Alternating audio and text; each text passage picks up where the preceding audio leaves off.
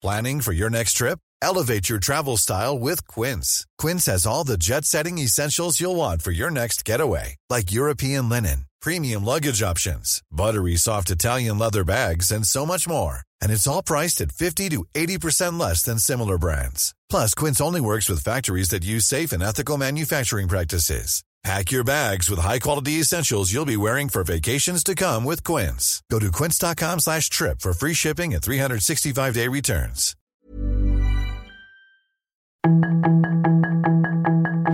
Tarde a tarde, lo que necesitas saber de forma ligera con un tono accesible.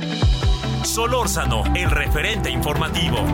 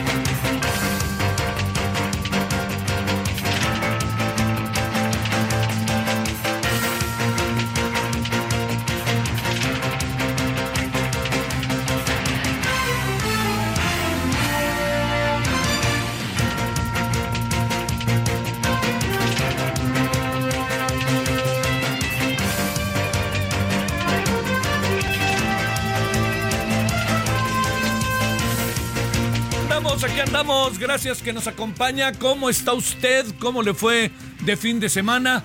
Eh, pues Acapulco no desaparece, ¿no? De nuestra, de nuestro dolor, de nuestra tristeza, pero también le diría que en medio de todo eso, lo que me parece muy importante respecto al tema de Acapulco es que, que, que hagamos algo, que estemos ahí muy atentos con lo que se ha venido este, dando y las muchas cosas que hay, ¿no? Que, que digamos, pues era, era obvio que iba a crecer el número de personas fallecidas, era obvio que iba a crecer el número de personas desaparecidas, pero ¿sabe qué? Hay algo que a mí me parece muy, muy este, bueno que pasó hace rato. Había 180 personas desaparecidas, o sea, en una lista y han aparecido.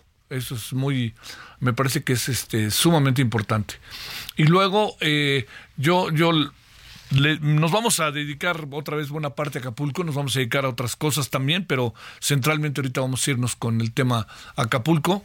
Eh, todavía no hay, este, bueno, les saludo, perdóneme en nombre de todas y todos quienes hacen posible la emisión, no lo había hecho, en nombre de su servidor Javier Solórzano y todos, todos. Bueno, hay, hay este hay, eh, digamos, el, hay una, una parte que se está convirtiendo otra vez en un tema muy delicado, eh, con este, eh, pues con, este toma y daca, con el cual eh, el presidente ve a los medios, que, de, que pareciera que, digamos, que, a mí me inquieta muchísimo ver como si el presidente fuera la víctima, ¿no? O sea, no, no, no, la víctima son las y los acapulqueños, por favor, no hay que equivocarse, ¿no? Ahí tengamos por delante el asunto de la manera más este, clara. Entonces, este, lo que, lo que, lo que sí es un hecho es que eh, las cosas eh, muy lentamente están empezando a, a, están empezando a resolverse problemas muy concretos. A ver, cuando le digo lentamente, no lo digo de manera peyorativa lo digo, eh, yo sí creo que el problema, el, el, el, gobierno tiene un problema de organización, ¿eh? yo sí creo en eso, pero este, también sí creo que, este, que lo que está pasando es eh, que eh, la, situación es tan verdaderamente brutal que, eh, pues que no está fácil, ¿no? Yo creo que hay que insistir en ello. No está nada fácil resolverlo, nada, nada. Está muy complicado resolverlo. Eh, y además a esto agreguemos que sí creo, yo soy de la idea, sí creo que este, hubo una reacción tardía, ¿no? Hubo una reacción tardía, no fue una reacción en lo inmediato. Eh, ya he hablado con gente de Acapulco, no, no anda con la onda del anti, este, o del anti 4T o algo así. Yo, son, andan como en otra cosa, ¿no? Pero lo que sí le digo es que eh, lo que a mí me queda cada vez más claro es que sí hubo una reacción tardía, derivada de qué? Pues derivada de si el gobierno no reaccionó o el gobierno técnica y humanamente le fue imposible entrar. Si así fuera, debieron haber previsto eso. ¿No? De que de repente las cosas se colocaron eh, este, eh, de una manera verdaderamente brutal, este, el, el desarrollo del huracán. Pero para, para plantearlo de, de, otra manera, para plantearlo de una manera este, clara, eh, digamos, esas 36, esas 36 horas fueron mm, muy importantes para muchas cosas negativas que pasaron. Entonces yo aquí le, le diría, hablando con gente que esté en Acapulco, gente, no gente que le anda diciendo a uno es que López Obrador, no, no, no, por ahí no va. Luego, el segundo asunto que ya empieza a ser, que, que ya de alguna u otra manera es tema, es qué tanto se, se, se, se llevó a cabo un proceso de, de prevención hacia las y los ciudadanos. Yo creo que ese es un tema que sí hay que revisar. Hay que revisar, y, y le voy a decir por qué lo digo.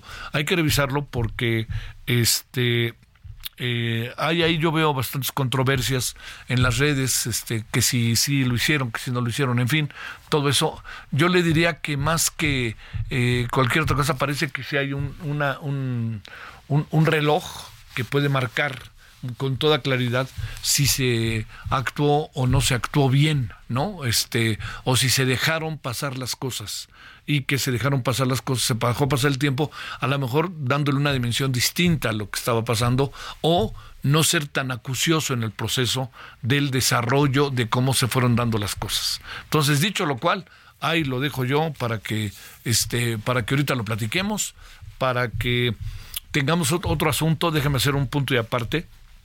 La mañana de hoy eh, nos tocó conducir allí en el, la Cámara de Diputados la segunda o tercera, tercera o segunda, no me acuerdo bien, sesión de Parlamento Abierto sobre la reforma laboral.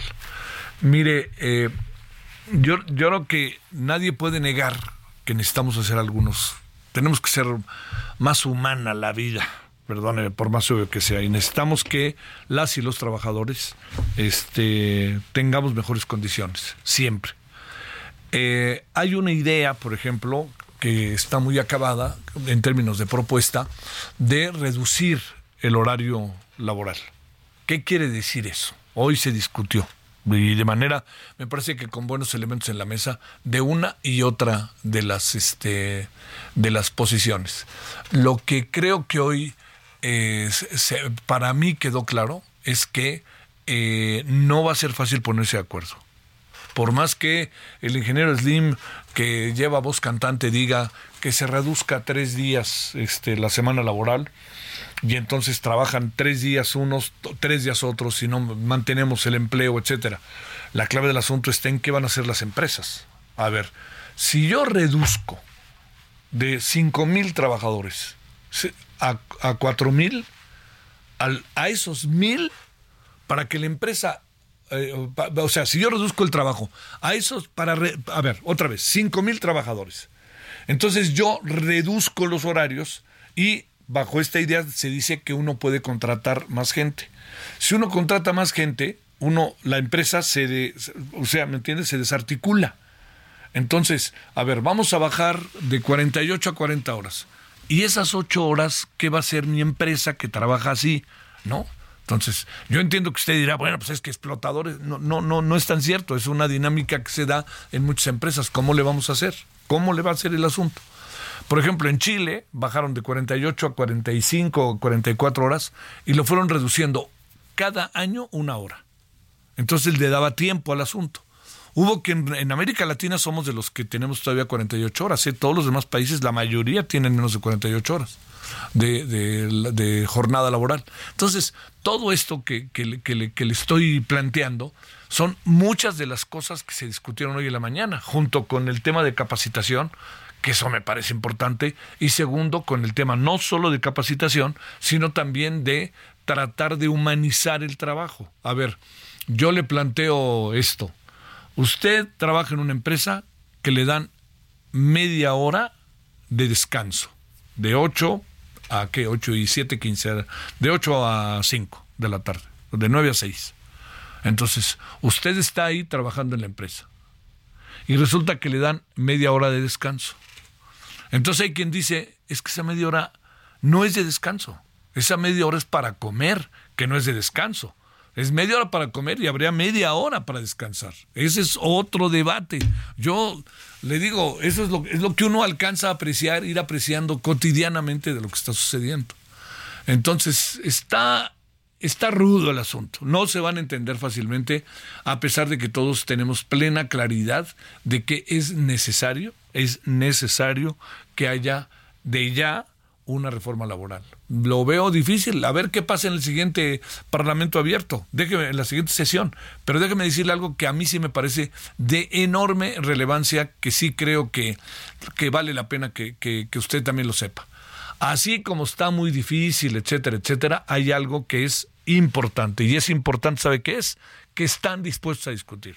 Y que hoy yo, su servidor, pudo claramente ver con toda claridad que sí hay diferencias de opiniones, pero hay una disposición de sindicatos, de especialistas, de empresarios, de están dispuestos, en verdad, dispuestos a discutir y a debatir.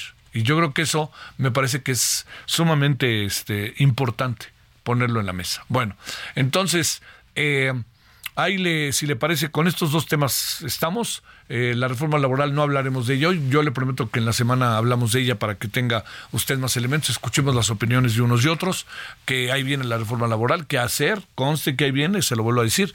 Y lo otro que hablemos es Acapulco, ¿no? Y, y este, de nuevo, el presidente colocándose en un toma y daca con los medios, diciendo que son buitres, este, pues no sé, yo, yo lo que alcanzo a apreciar es que, pues sí puede haber crónicas que no le gusten al presidente, pero los testimonios son los testimonios. Y me diga lo que me digan. Si alguien dice que venga el presidente, ¿por qué no viene el presidente? Pues si creen que eso es buitre, pues díganle al señor que lo dijo, ¿no? Pero a mí me parece que, que no, no hay, no hay no, no, no hay voluntad, ni la habrá, de, de, que haya una relación distinta en esta materia. Bueno, le cuento a las 19 con 12 en lo del centro que le presentamos un resumen y que le agradezco muchísimo que nos acompañe. Y bueno, vámonos con lo más importante y vamos a regresar directamente con Acapulco. La información de último momento en el referente informativo. Evelyn Salgado, gobernadora de Guerrero, informó que van 45 personas fallecidas y 47 no localizadas por el huracán Otis. La mandataria estatal indicó que al momento se han localizado a 152 personas que ya se encuentran en contacto con sus familias. Aunque el Plan Marina ya empieza a reparar los daños que dejó el huracán Otis en el puerto de Guerrero, el ejército lleva las primeras toneladas de víveres a los más necesitados. Los guerrerenses reclaman la lentitud de las acciones y priorización de las zonas turísticas. Recientemente, más de 100 toneladas entre alimentos, agua, artículos de limpieza y de aseo personal arribaron al puerto a través de los puentes aéreos abiertos por el gobierno federal. Los trabajadores del Poder Judicial de la Federación regresaron a sus centros de trabajo después de 12 días de paro de labores, de los cuales 7 fueron hábiles, lo que provocó que el Consejo de la Judicatura Federal determinara que no corrieran plazos y solo se atendieran casos urgentes un grupo de 761 empleados y personal jubilado promovió el primer amparo colectivo contra la desaparición de fideicomisos del Poder Judicial de la Federación, por lo que en las próximas horas un juez de distrito determinará si lo admite a trámite y en su caso si concede la suspensión que obliga al gobierno a no aplicar la norma, para que los recursos no sean devueltos a la tesorería de la Federación. Una nueva caravana migrante con más de 4.000 extranjeros de Centro y Sudamérica partió por la madrugada del Parque Bicentenario de Tapachula, rumbo a la costa, en busca de salir de Chiapas y llegar al centro y norte del país para conseguir la regularización migratoria autoridades estadounidenses recrearon los artefactos explosivos lanzados desde narcodrones, las minas terrestres y antipersonales usadas contra el ejército mexicano y otros dispositivos usados por el crimen organizado como parte de la prueba final a 39 oficiales mexicanos que participaron en un entrenamiento sobre escenas del crimen donde se utilizaron explosivos. Un sismo de magnitud 5.4 sacudió Jamaica. El terremoto se localizó a unos 4 kilómetros al oeste-noroeste de Hope Bay, según el Servicio Geológico de Estados Unidos, y ocurrió a una profundidad de 10 kilómetros. La FIFA sancionó al expresidente de la Federación Española de Fútbol, Luis Rubiales, con tres años de inhabilitación por su mala conducta en la final del Mundial Femenino, donde besó en los labios sin consentimiento a una jugadora durante la ceremonia de entrega del trofeo.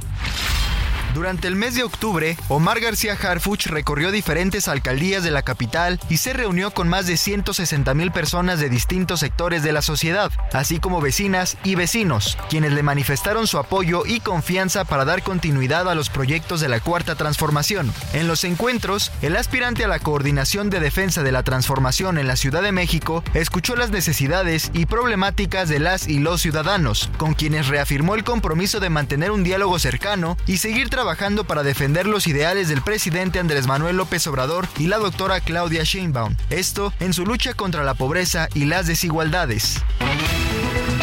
Sus comentarios y opiniones son muy importantes. Escribe a Javier Solórzano en el WhatsApp 5574 50 26.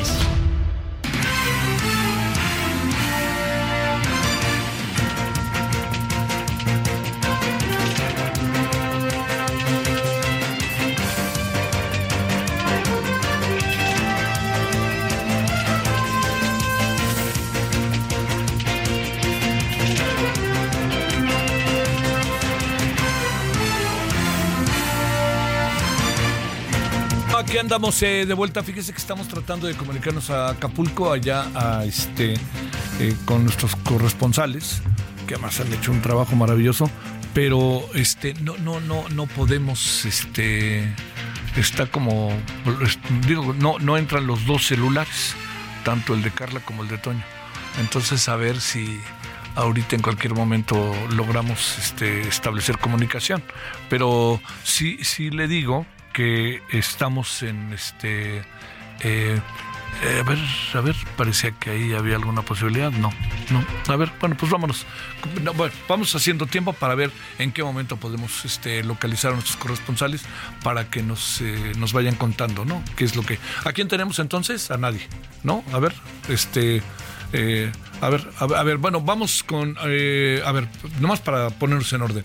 Marta de la Torre, vámonos contigo a Colima. Adelante, Marta. Buenas noches, buenas noches al auditorio. Pues aquí en Colima eh, continúa la búsqueda también de colimenses ahí en Guerrero y es que bueno, pues como recordarás, este evento minero atrajo una gran cantidad de colimenses pues por la presencia aquí en esta entidad de eh, la minera Peña Colorada, que bueno, pues eh, abarca y da una gran cantidad de empleos, además de que bueno, pues también atrae una gran cantidad de inversión. De acuerdo con la última información que proporcionó el día de hoy la gobernadora Indira Vizcaíno Silva. En total ya fueron rescatadas 10 familias 20 personas en total que habían sido reportadas como desaparecidas y que bueno pues los elementos de la Unidad Estatal de Protección Civil se dieron a la tarea de trasladarse hasta Acapulco Guerrero para pues buscar en refugios temporales en algunos domicilios que los mismos familiares pues sabían que podían llegar porque tenían conocidos porque tenían familia y poco a poco se fue dando esta eh, pues hallazgo de estas personas que se habían reportado como desaparecidas. Y por ejemplo el sábado pasado, sábado 28 de octubre, fueron localizados Martín Mendoza Jiménez, de 56 años de edad, así como Hortensia Mendoza Jiménez, de 53 años, ambos originarios del municipio de Colima. También ese mismo día fue localizada Ana Salado y Severiano Marcial, ellos de 68 y 70 años de edad, originarios de Manzanillo. Y el domingo fueron localizadas dos familias.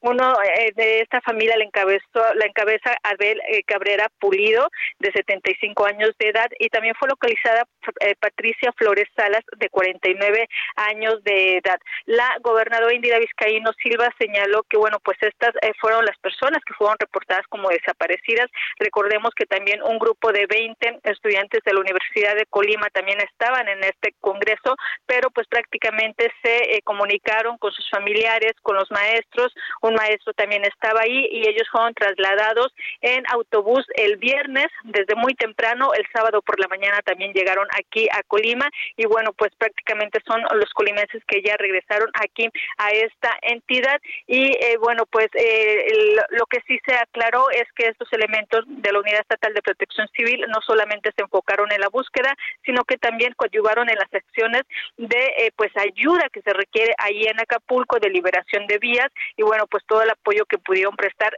en algunas otras a algunas otras instituciones y pues también corporaciones de, seguridad que tienen presencia ahí en la zona de desastre. Es el reporte, Javier. ¿Como cuántas personas se calcula que no que están en, en el renglón de desaparecidas o de que no se sabe de ellas allá en este en Colima que estuvieron eventualmente en Acapulco? ¿Tienes una idea? Ya en este momento, el día de hoy, la gobernadora confirmó que ya eh, concluyó la búsqueda, que en total fueron 20 personas, las reportadas como no localizadas, como desaparecidas. Hubo una gran cantidad de, personas que esas no fue necesaria su búsqueda y que se regresaron por sus medios, porque sí hubo bastantes colimenses allá que les eh, tocó el impacto de, de Otis, pero de los desaparecidos fueron 20 personas, 10 familias, y confirma la gobernadora que, bueno, pues prácticamente ya todos fueron localizados y vienen en camino y la mayoría ya regresaron. Qué bueno. Sale. Gracias, Marta. Buenas tardes, noches. Gracias, buenas tardes. A ver, este, Charbel Lucio, hemos hablado de Guerrero y Guerrero y Guerrero, pero no nos hemos detenido en Michoacán, donde también pegó de alguna manera Otis. Adelante, Charbel, ¿cómo has estado?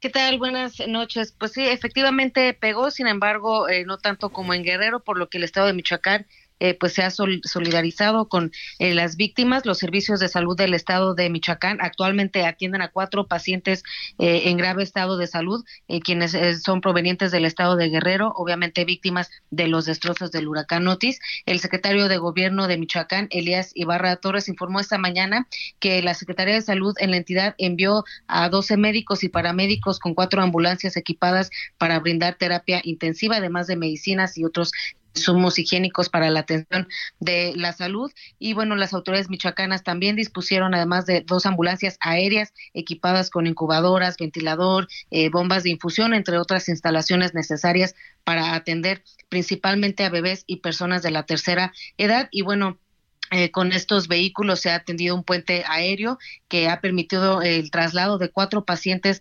eh, que estaban en el hospital militar, eh, quienes son atendidos ahora en la ciudad de Morelia, específicamente en el hospital infantil, el hospital civil y el hospital de la mujer. Y bueno, en días pasados también se realizó un envío de 100 toneladas de víveres que fueron recaudados eh, durante el Festival Musical Halo. Y bueno, a fin de colaborar en las labores de rescate, también se envió una máquina eh, de estas denominadas quijadas de la vida que son utilizadas para cortar vehículos y escombros de fierro, además de dos maquinarias pesadas para la remoción de escombros. Y bueno, es de esta manera como Michoacán eh, pues está apoyando en las labores allá en Guerrero. Te mando un gran saludo, Charbel. Gracias. Seguimos pendientes. A ver, Carla Benítez, vámonos contigo hasta Guerrero. ¿Cómo van las cosas, Carla? Te saludamos con gusto. Buenas noches. ¿Qué tal, Alejandro? Muy buenas noches. Un saludo a tu auditorio. Te saludo desde Acapulco, en donde la recuperación. Te saluda, Javier. Muy buenas noches, Javier. Un saludo a tu auditorio. Pues como te comentaba, en Acapulco empieza empieza poco a poco la recuperación. Ya se han visto camiones de ayuda de parte de las autoridades, eh, tanto de otros estados como Michoacán, Guanajuato, la ciudad y el Estado de México, cuerpos de rescate principalmente que han ingresado a las zonas más devastadas del municipio. Comentarte que sobre la costera Miguel Alemán, la principal vialidad del puerto de Acapulco, pues ya se puede observar también algunos este, comedores comunitarios de parte del, ejército mexicano, también por parte de la Secretaría de la Marina. Comentarte que en el caso de las vialidades, estas, han sido reabiertas en un 100%, ya se puede circular por gran parte de las calles del municipio. Sin embargo, todavía hay zonas de, de la ciudad que continúan sin comunicación esto te estoy hablando también de servicio eléctrico y sin señal telefónica o de Internet. Eh, de acuerdo con la Comisión Federal de Electricidad, el sistema de electricidad será restablecido en su totalidad a partir de mañana. Sin embargo, hay zonas principalmente de la periferia y del centro del puerto que todavía continúan, pues ahora sí que sin levantarse los postes de las principales calles. En cuanto al sistema de agua, también se han habilitado algunas estaciones que se encargan de potabilizar la poca agua que llega al municipio. Sin embargo, los sistemas de captación pues se encuentran todavía sin restablecerse ni siquiera a un 50%. Oye, este, Carla, eh, en la noche tú alcanzas a ver que hay luz o no, así como se está planteando.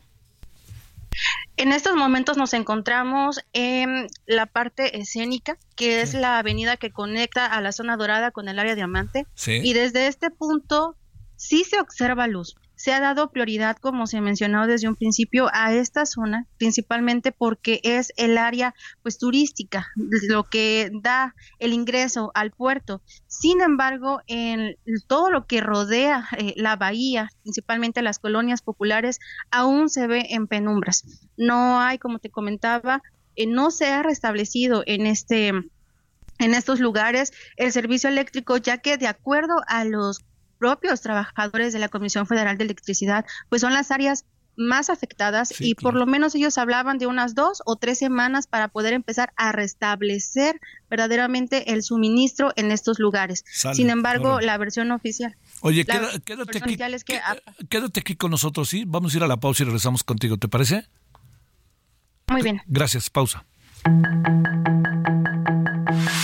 El referente informativo regresa luego de una pausa.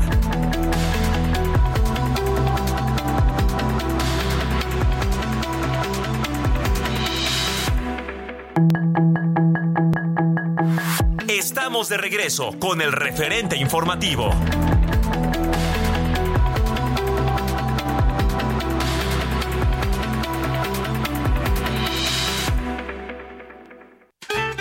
Día de Muertos, la Catrina tiene sus festejos. Vive el Festival Cultural de Calaveras del 28 de octubre al 5 de noviembre en Aguascalientes. Luz, magia, folclor, vino, toros, comparsas y mucho más. Vamos a la isla con toda la familia. Gobierno del Estado.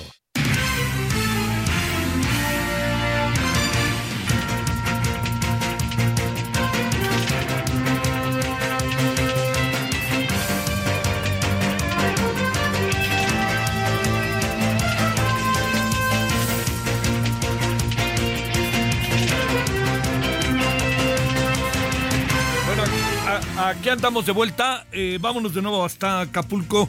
A ver, Carla, decías, te, gracias de nuevo, Carla, que estás aquí con nosotros. A ver, eh, no alcanzas a ver que las, bueno, las colonias populares, eh, si, pudiéramos hacer un porcentaje de 100%, Acapulco estará cuánto? A 60, por ahí así, de, de restablecimiento de luz. Y segundo, el tema de los celulares.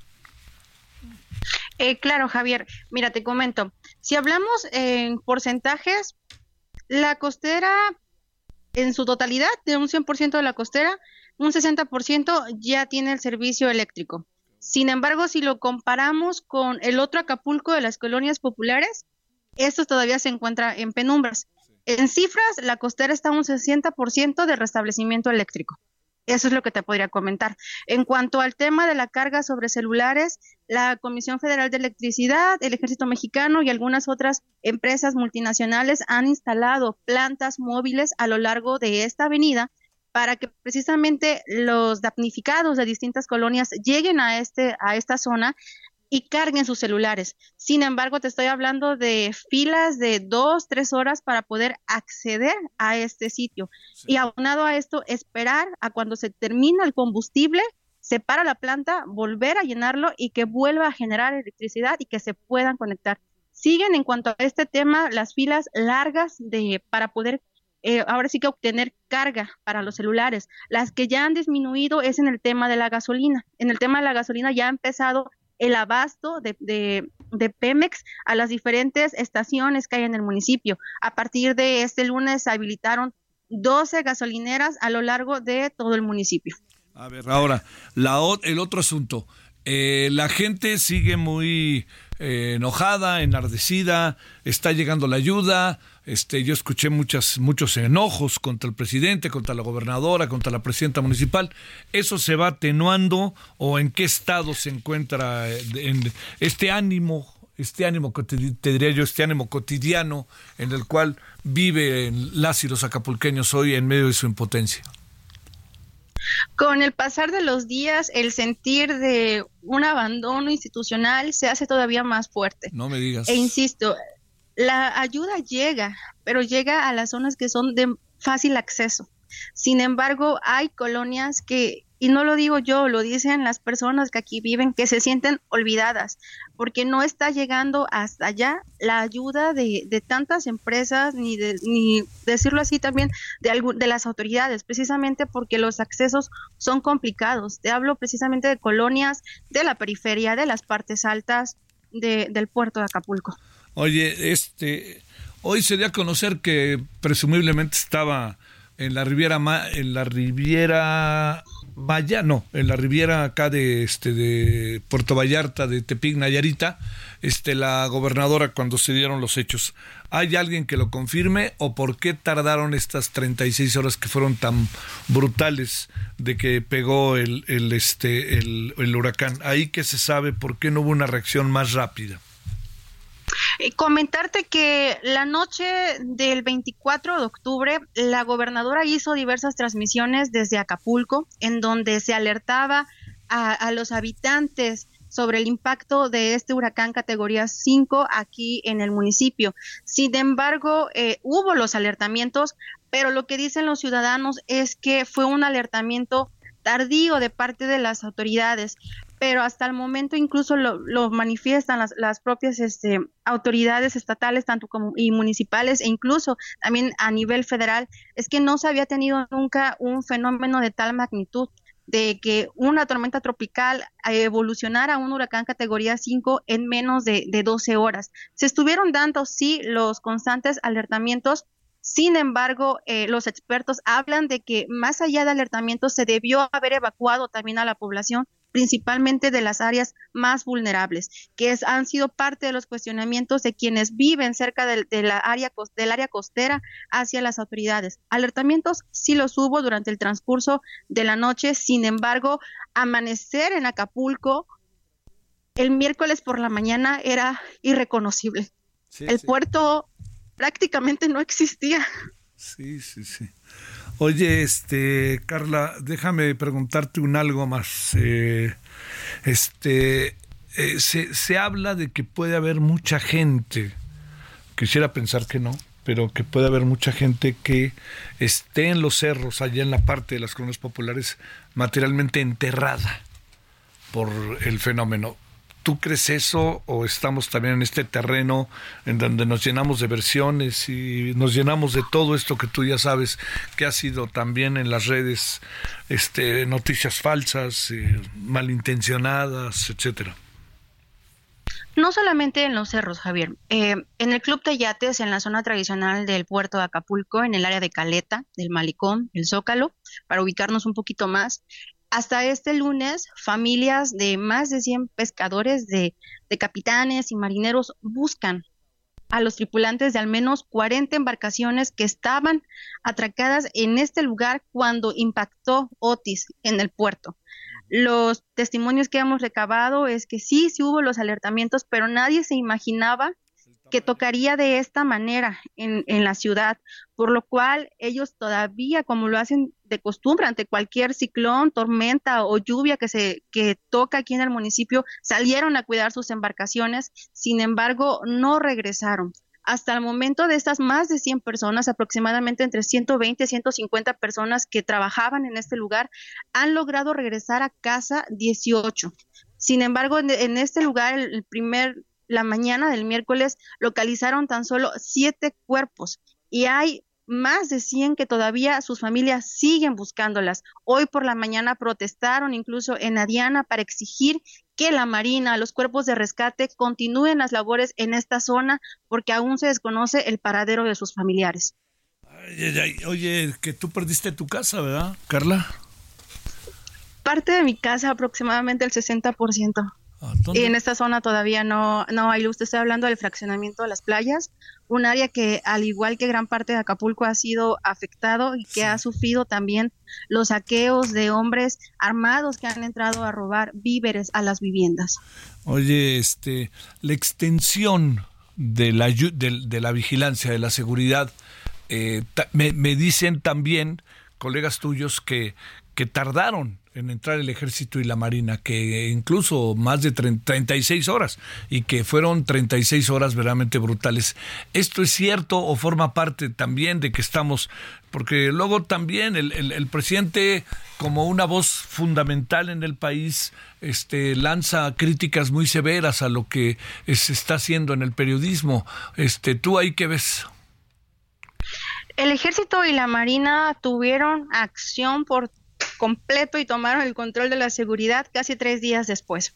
Le, principalmente se centraron en resguardar los pocos negocios que no habían sido, hay que decirlo, rapiñados, porque había personas desesperadas que no encontraban dónde, dónde, o sea, el dinero en este momento aquí en el puerto de Acapulco no tiene un valor como tal. Los pocos que tienen víveres son porque entraron a las tiendas a abastecerse de lo que encontraron.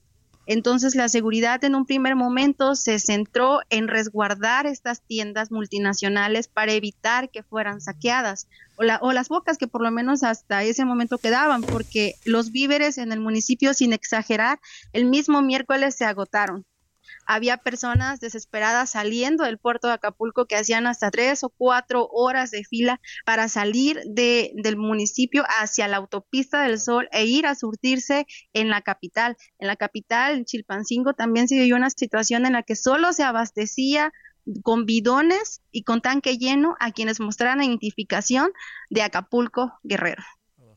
Oye, eh, ¿cómo cayó esto de que tuvimos suerte con el número de personas fallecidas y hoy el presidente hablaba de 2.000 con el caso de Caterina como un, como un paralelismo, ¿no? Dar un diagnóstico hasta el momento sería apresurado, ya que las propias autoridades también han manifestado que no se ha llegado a todos los lugares. Entonces se desconoce cuál es la cifra verdadera de personas fallecidas. Algunos cuerpos, Javier, han sido rescatados por las familias. En imágenes grotescas, hace dos días una mujer en una caja de plástico arrastraba el cuerpo de su esposo, el cuerpo que ella recuperó debajo de árboles con ayuda de sus vecinos. Y así como esta imagen hay en otras partes del puerto de Acapulco donde son las familias quienes están también recuperando los cuerpos. Entonces, hablar de una cifra en este momento de víctimas mortales es muy apresurado, ya que continúan las labores de rescate tanto de las autoridades como de los propios ciudadanos. Si es que decía yo esto que, que planteó el presidente, que hemos tenido suerte, cuesta trabajo esa expresión, supongo, ¿no? El sentir de la población, como bien lo has dicho y lo han documentado puntualmente en, el Heraldo de México, pues es ese que hay un, hay un abandono, realmente no se trata de, de suerte, las imágenes que han proyectado a través de las diferentes plataformas de, Heraldo Media Group lo dicen todo.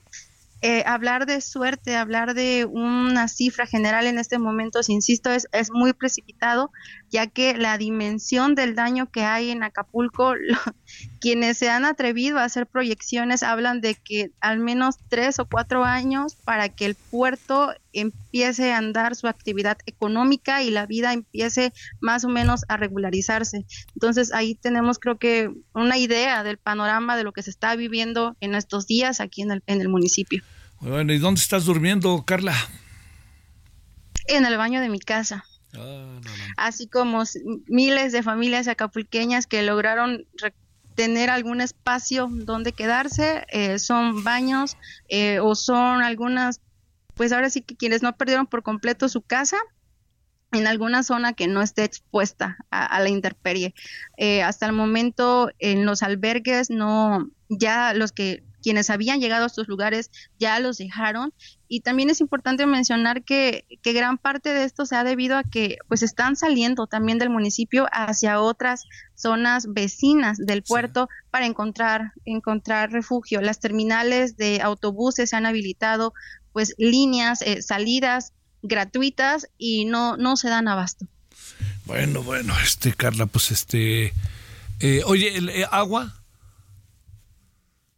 Agua potable todavía no hay. Eh, las eh, sin embargo, a lo largo de la costera, como te mencionaba al principio, se, de parte del ejército se instalaron algunos camiones purificadores. Ah. Eh, se acercan las personas con garrafones y con bidones a poder rellenar. Sin embargo, agua hasta el momento potable no hay y hay quienes todavía también siguen optando por salir a abastecerse de víveres fuera de, del puerto. Eh, te estoy hablando de ir a municipios de la zona centro y de la región Costa Chica, que son los más cercanos. Sí. Oye, la zona de pie de la cuesta, eh, rumbo a Mozimba y a toda esta parte, eh, tenemos información, parece que ahí no pegó tan fuerte, ¿verdad? Pues en esa zona también hay afectaciones, incluso es de, en total hay 10 municipios afectados por el por el impacto de Otis, no, porque hay que decirlo, no fue el paso, fue impacto de Otis en, en esta zona de Guerrero. Entonces, la zona de pie de la cuesta conecta precisamente con Coyuca de Benítez, que después Acapulco es el área que tuvo más afectaciones.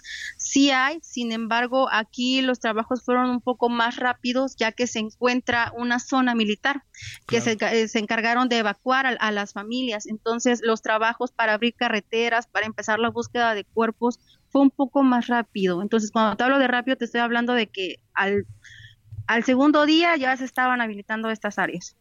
Pues ahí es donde uno dice, ¿y por qué razón no? Y también si los desalojaron a tiempo, esa es otra variable, ¿no? También por qué en una zona sí y en otra no. Sí, pues eh, hasta el momento las versiones oficiales es que hubo los, alertamientos. Eh, incluso la noche del 24 platicaba contigo sobre cuántas familias habían sido evacuadas y hasta ese, hasta ese momento el, municipio pues había dicho que ninguna. Acapulco tiene 5.000 áreas de alto riesgo. Hasta ese momento, cuando tuvimos el, enlace contigo, no había sido evacuada ninguna familia.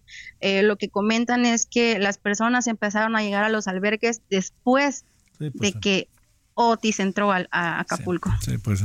Carla, te mando un gran abrazo ¿eh? y que pues ojalá puedas dormir bien hoy y que vaya llegando el agua. El presidente dicen que va mañana para allá, ¿no?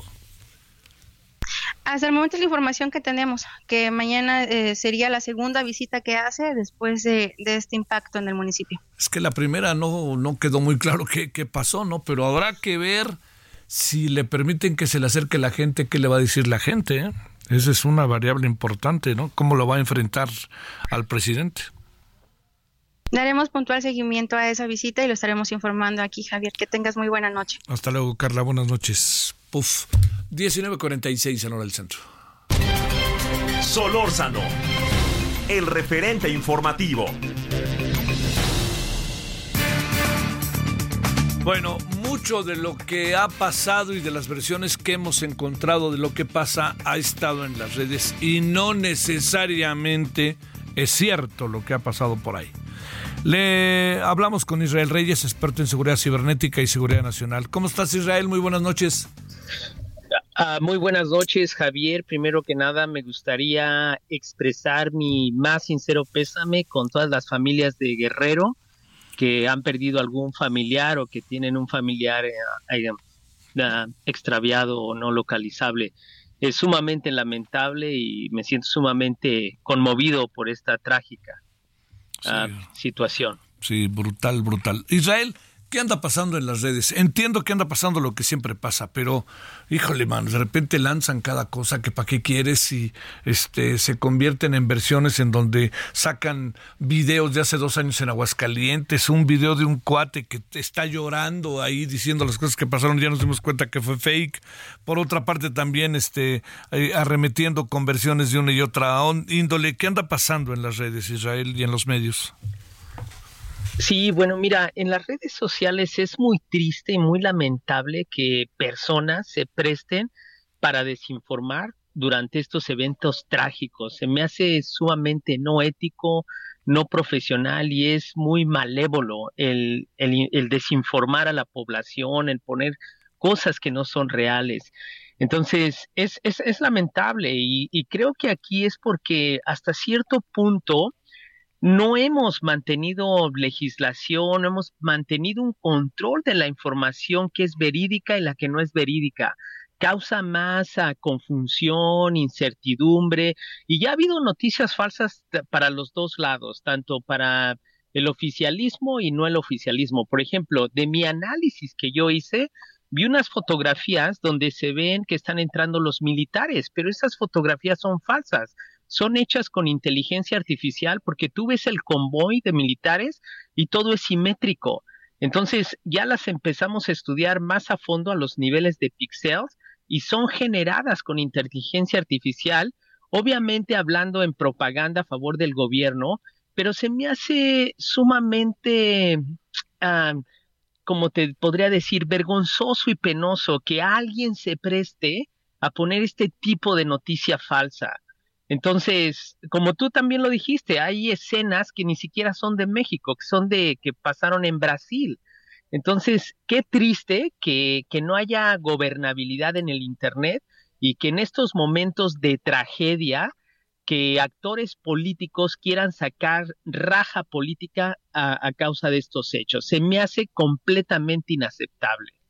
Oye, pero está a todo lo que da. ¿Qué es lo que debe de hacer el usuario de las redes sociales este, a este respecto? Mira, el usuario eh, el usuario debe de ser responsable en qué información va a compartir. Sí es bueno que compartan información de zonas afectadas para que pueda la comunidad unirse, ayudar, mandar a víveres, mandar cosas. Pero yo creo que el usuario debe de aplicar el conocimiento básico de la ética, de la empatía por el dolor de las demás personas y respetar, simplemente respetar escenas ah, donde pues, donde hay niños, mujeres, son escenas que son parte de la privacidad de las personas. Y si alguien pierde a un ser familiar, que se abstengan de grabar y publicar eso con el morbo, porque deben de entender que la gente que perdió ese familiar está pasando por un momento trágico. Eh, por, por algo difícil en, su persona y ver imágenes de tus seres queridos divulgadas en las redes sociales en este estado, pues no es algo bueno, no es algo humano, no es algo moral. Entonces, como usuarios debemos de tener empatía por los, los demás, debemos de respetar el dolor de los demás y la privacidad y no tener ese morbo. Eh, eso es lo que yo diría. Y también mi consejo es para los políticos, que se abstengan de vanagloriarse en las ayudas que están mandando, porque en algunos casos hasta es falso. Entonces, se me hace de muy baja moral el hacer este tipo de, autopropaganda. Oye, eh, ¿qué anda pasando? No, digamos, aquí tenemos una extensión de la confrontación que hay entre el presidente con los medios de comunicación también, ¿no? Totalmente, totalmente. Pues, pues mira, yo estoy muy, te digo, eh, tengo empatía por, por la gente. Es un fenómeno que nunca se había visto, este, de magnitud inimaginable. Y, y, es, y estoy muy en contra de los pronunciamientos del presidente, y perdóname por decírtelo tan claro, porque, porque no es el momento. Creo que, creo que el presidente ha fallado ya en esta misión y yo creo que esto sí ya, ya es la gota que derramó el vaso de agua, porque en vez de ponerse a trabajar y ayudar a la gente y, tener esa empatía con esas personas que perdieron sus seres queridos, ponerse a decir que lo atacan los medios y todo eso, pues discúlpame, pero no es el momento, o sea, ¿hasta dónde hemos llegado, a Javier? O no sé tú cómo lo veas. bueno, bueno, mi querido Israel, pues yo te agradezco que hayas estado con nosotros. Muchas gracias y buenas noches. Hasta luego. Hasta luego.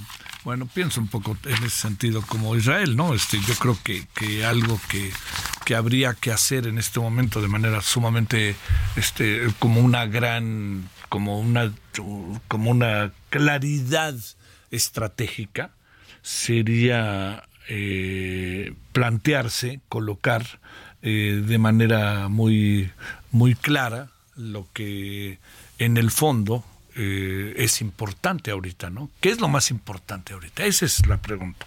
Y lo más importante, yo digo, hay muchas preguntas que hacernos. Ahí vamos planteándolas, a veces más, a veces menos. Ahí vamos, ahí vamos planteándolas. Pero muchas de las preguntas que hacemos, lo que tienen es, este, en el fondo, cuestionar cómo se hicieron las cosas, este, si sí estuvo o no estuvo la gobernadora, en fin, como para saber qué hacer. A lo mejor la gobernadora tiene un compromiso y punto, pero de ella debe haber alcanzado a visualizar la gravedad del fenómeno, no por ella misma, sino porque supongo que tiene un equipo que se encarga de ello. Bueno, esa es una.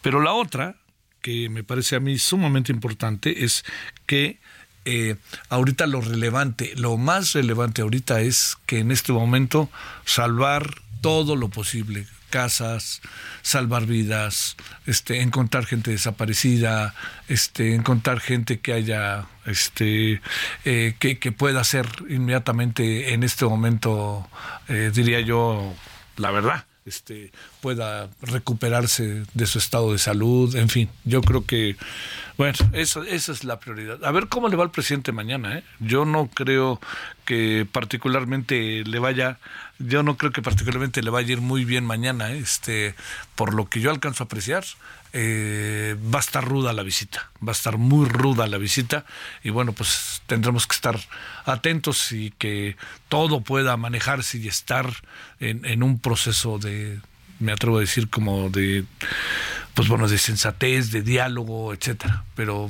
apunta como una eh, visita complicada, ¿no? diría, y más por todos los antecedentes. Bueno, nos vamos a la pausa. Hay varias cosas. Vamos a hablar de nuevo de la guerra, que estamos en el, ya en el día 23, creo. Ahorita le doy bien el dato. Y vamos a hablar también de en qué anda el Partido Verde, porque hoy el Partido Verde declaró algo que me llamó la atención. ¿eh? Dijeron, de eso vamos a hablar. ¿eh? Si no va García Harfuch, yo no le entro a la alianza. Eso dijo el Partido Verde en la Ciudad de México. Pausa.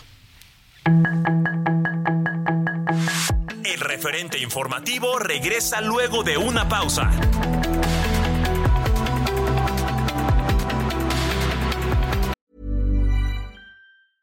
Hiring for your small business? If you're not looking for professionals on LinkedIn, you're looking in the wrong place. That's like looking for your car keys in a fish tank. LinkedIn helps you hire professionals you can't find anywhere else, even those who aren't actively searching for a new job but might be open to the perfect role. In a given month, over 70% of LinkedIn users don't even visit other leading job sites. So start looking in the right place. With LinkedIn, you can hire professionals like a professional. Post your free job on linkedin.com slash people today.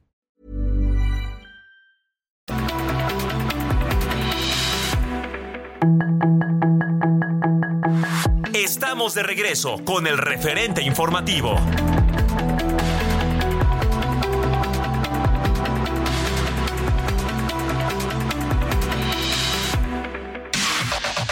La información de último momento en el referente informativo.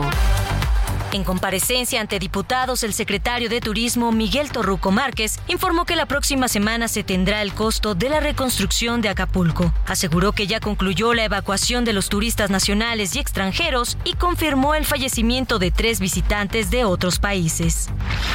Autoridades de Chihuahua han intensificado la búsqueda de cuatro menores de edad oriundos de Dakota del Sur, Estados Unidos, quienes desaparecieron el pasado 28 de octubre en el municipio de Meoki. Los niños identificados como Elías, Madaji, Ismael e Isaac Gómez, de entre 9 y 12 años, salieron de su domicilio en la localidad de Lázaro Cárdenas sin dar aviso de su paradero. El empresario José Santiago Barrera, propietario del famoso restaurante Barbacoa Santiago, ubicado en San Juan del Río Querétaro, fue asesinado a balazos por desconocidos la tarde del sábado dentro de su negocio. Hasta el momento se desconocen las causas del crimen. Un comando de 15 sujetos asaltó una agencia de autos en León, Guanajuato, llevándose 10 automóviles valuados en varios millones de pesos. Más tarde se confirmó que tras un intenso operativo fueron recuperados nueve carros que estaban dentro de una bodega ubicada en los límites con el municipio de San Francisco del Rincón. Por estos hechos no hay detenidos. A los 96 años murió el actor, productor y director de cine Fernando Almada, considerado uno de los íconos del cine de acción mexicano de los años 70 y 80, quien también fue hermano del famoso y conocido actor Mario Almada, con el que compartió escenas en películas como Los jinetes de la bruja y Pistoleros famosos, cintas inspiradas en los western de Estados Unidos. La familia de la joven israelí alemana Shani Luke, de 22 años, ha confirmado su muerte tres semanas después del atentado terrorista del brazo armado de Hamas en el multitudinario festival de música en la zona del kibbutz Reim al sur de Israel, cuyo cuerpo fue exhibido en una camioneta por milicianos del grupo islamista en un video que dio la vuelta al mundo. El argentino Lionel Messi hizo historia una vez más al ganar el octavo balón de oro de su carrera, tras superar en las votaciones al noruego Erling Haaland para convertirse en el primer jugador fuera de Europa y en el primer futbolista de la MLS que lo conquista. Sus comentarios y opiniones son muy importantes. Escribe a Javier Solórzano en el WhatsApp 5574 50 26.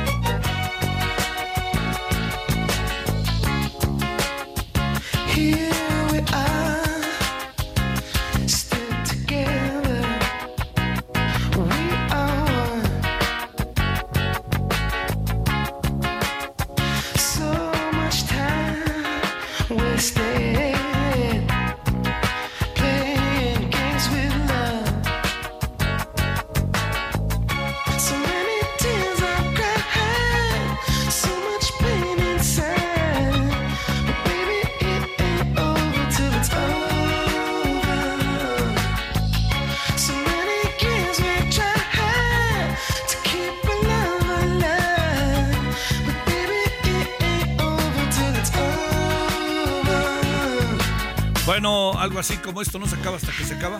Este sería esta versión a la Yogi Berra, pero es Lenny Kravitz, que es una maravilla este hombre. Eh, bueno, le quiero decir que está. Es, es de estos personajes considerados como de lo bueno del hard rock. Yo no sé si sea exactamente hard rock, pero esa clasificación por ahí alguien se la avienta y con eso ya estamos del otro lado. ¿eh? Bueno, 20 con 4 en la hora del centro, Lenny Kravitz.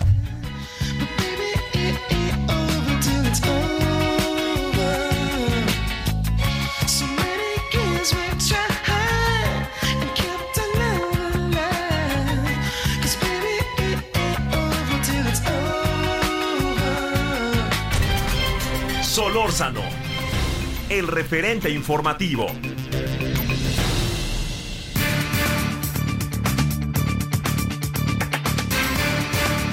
Bueno, hagamos de nuevo un nuevo alto en el camino como lo hacemos diario en relación a la guerra en Medio Oriente. El doctor Adalberto Santana, investigador de la UNAM en temas de política internacional. Adalberto, siempre gracias. ¿Cómo has estado? Buenas noches.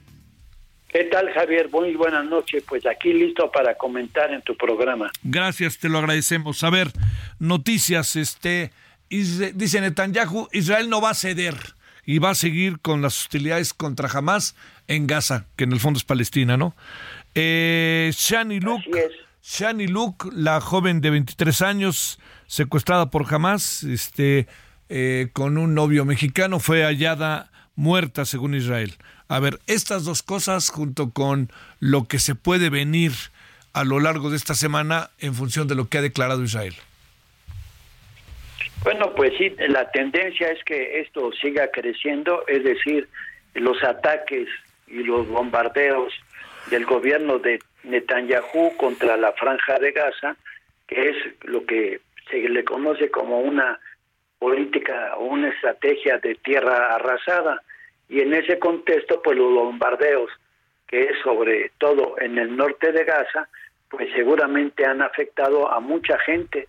De hecho, el, estimado que de última hora que se tiene, hay 8.306 muertos, por ejemplo, en la franja de Gaza. Y en la Cisjordania ha habido 110 muertos, incluyendo lo que ocurre en Gaza, muy probablemente, y lo han dicho ya las autoridades de la franja de Gaza ligadas a, a Hamas, que pues han afectado también a los rehenes que tenía ahí el Hamas, que habían recuperado a esos detenidos el 7 de octubre, ¿no? Entonces es evidentemente una situación de riesgo que seguramente, tal como lo, lo plantean y los bombardeos, algunos de ellos pues han fallecido en ese escenario que se que se presenta, ¿no? Y que el desplazamiento que se hace de, de la franja de Gaza hacia el sur, pues evidentemente es un desplazamiento forzado de miles de gente, millones de gente, porque son 2.3 millones los habitantes y por lo menos tienen que desplazar a un millón si, si la situación sigue empeorando por los bombardeos, pues lo siguen empujando hacia el sur. Y si esta muchacha de origen israelí, israelí mexicana falleció, es producto seguramente de esta situación que se presenta ahora. ¿Quién es Hamas? Que también convendría aquí señalarlo. Hamas es un frente de varias organizaciones palestinas. Allí están la Yilad Islámica, está el, Ejército de Liberación de Palestina, una fracción y otra es el Comando eh, General de esa misma organización. En el caso que son varias estructuras que están integradas en lo que se conoce como Hamas. De manera que no tiene un solo mando, sino que tiene varias estructuras políticas y entonces así no hay una sola posibilidad de negociación. Ahora, ¿qué es lo que pide en estos términos ese gobierno de Gaza, comandado por Hamas, la liberación de los prisioneros políticos de Palestina, que están allá en Israel? Sí, que son como seis mil, ¿no? Pues sí, algo así, una ¿no? cantidad de, de prisioneros por los que tiene, en este caso, los que están sobreviviendo, porque seguramente lo ha hecho jamás, algunos ya han sido asesinados por las bombas que ha arrojado allí Palestina, ¿no? Perdón, Israel. el gobierno de Netanyahu, para hacer la diferencia, porque no es lo mismo el gobierno de Netanyahu a los habitantes de Israel, porque lo mismo Israel, pues hay, ha habido manifestaciones y protestas por la renuncia de Netanyahu, que es un gobierno pues muy radical de ultraderecha que cada vez va mucho más en esa guerra que se está generando y que pone también en un peligro eh, no tan solo a Palestina, sino también a otras naciones. Algunas versiones mencionan que el objetivo final es generar un conflicto con Irán, que sería la, la potencia regional en este momento, una de las países o potencias en el Medio Oriente más fuertes. El otro, por ejemplo, es Turquía con el presidente Erdogan, que el pasado sábado hubo una gran concentración en Estambul, más de 200 mil, 300 mil personas en apoyo al pueblo palestino.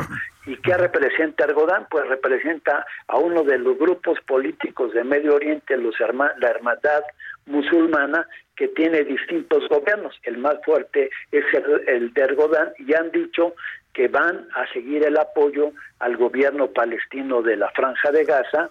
Incluso señaló cuál es la estructura de Hamas y que también va a acusar en las Naciones Unidas al gobierno de Netanyahu de genocidio y de exterminación del pueblo de Palestina. Es decir, lo va a llevar a los foros más importantes del escenario internacional. Oye, eh, difícil que se pongan este uno diría que ha de ser difícil que se pongan de acuerdo los eh, los eh, toda la toda la cabeza de, el, eh, de lo que ha venido sucediendo con Hamas, pero están cohesionados por lo que veo, ¿no?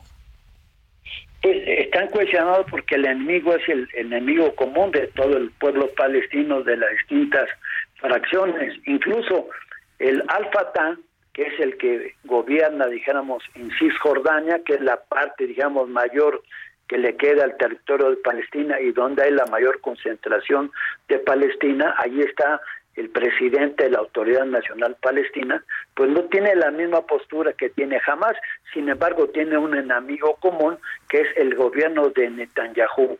Y entonces ahí eh, el, el presidente Abbas pues ha ido reuniéndose con Putin, por ejemplo, con el presidente de Irán y con otros gobernantes de la región, tratando de hacer un frente común porque eh, está a punto de desatarse la guerra regionalmente, por ejemplo, y no tan solo es con Israel, sino el involucramiento directo del gobierno estadounidense, como ha sido, por ejemplo, los ataques que Siria ha recibido en sus aeropuertos y que han sido bombardeados directamente por embarcaciones o portaaviones norteamericanos.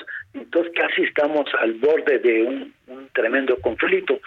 Si queremos para que tu audiencia lo entienda más, es como Acapulco en este momento, que ha sido devastado por un huracán, pero en el caso de Israel no por un huracán, sino por la potencia militar del ejército israelí. Sí, sí, sí, sí, sí.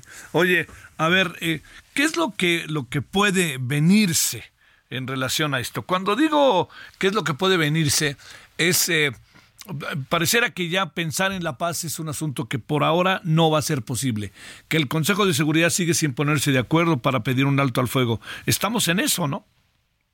Pues sí, lo, lo, más viable, pero es muy difícil que pase, es que intervinieran las grandes potencias, pero esto pondría un, sería un equilibrio de fuerzas a nivel internacional que ahí apareciera con manos duras Rusia, China, Irán y otros países para frenar la política de Netanyahu y de los Estados Unidos, pero eso nos pondría en una situación de una conflagración mundial en el en el Medio Oriente, eso es la gravedad. Entonces, ni Rusia ni China quieren meter las manos al fuego, a excepción de los países de la región, los países de origen árabe o musulmán, los turcos no son árabes, pero son musulmanes, Irán tampoco no son árabes, pero son musulmanes, pero también limitadamente quieren entrar, porque eso se volvería todo un polvorín, o sea, lo que estamos viendo en Israel crecería 10 veces, eh, perdón, en Palestina crecería 10 veces atacando por ejemplo, a Irán, atacando a Líbano, ya, ya mucho más intensivamente a Siria, a Jordania, etcétera, ¿no? Híjole, oye, este, a ver, la, la, otra cosa, este, el, el mundo está empezando a ver como parte de su cotidianidad, te pregunto, Adalberto, esta guerra. Pues yo creo que no, yo creo que ha habido una serie de manifestaciones en diversas partes y en diversos escenarios. Por ejemplo, en Nueva York, pues ha habido muchas manifestaciones, incluyendo de la comunidad israelita en los Estados Unidos, palestinos también, en diversas ciudades de Francia, en Inglaterra, en Alemania, pero incluso hay posturas de los gobiernos, como el de Macron en Francia, que ha vetado manifestaciones a favor de los palestinos, cuando hay toda una comunidad árabe en Francia, lo que también tensa las relaciones y genera fuertes enfrentamientos.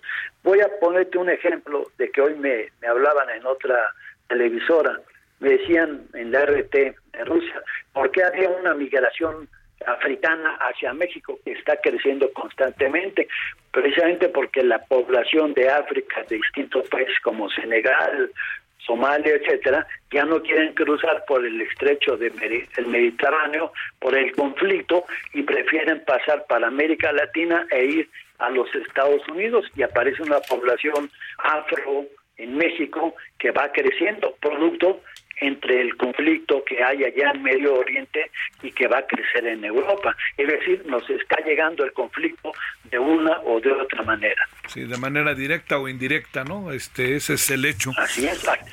Tenemos una comunidad palestina en muchos países latinoamericanos. Chile. Un presidente palestino como Bukele, por ejemplo, un equipo de fútbol en Chile que se llama el Palestino porque representa una gran comunidad palestina. Igual ocurre en Honduras, en El Salvador, en Centroamérica y en México, en el sureste mexicano hay una gran comunidad de origen árabe. Sí, sí, sí. Este, además, este, también para cerrar te diría el el ah, bueno, sí, eh, no, bueno, nada más. Ya nos estábamos despidiendo de Adalberto Santana para que pasáramos este a lo, a lo siguiente, a ver si se puede, nada más, para despedirlo.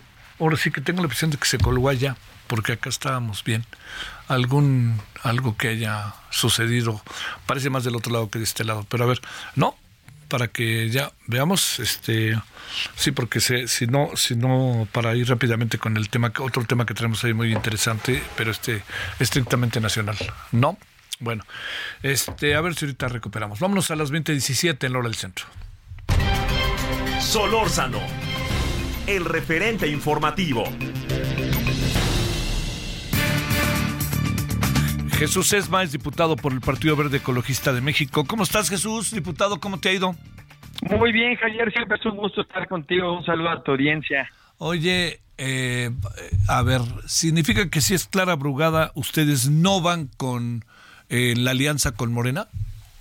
A ver, Javier, si me lo permites, eh, el preámbulo es, entendiendo que la Ciudad de México es la ciudad más importante de todo el país, y aquí se requiere no solamente quien haya ganado las encuestas, sino no poner en, en, riesgo la Ciudad de México.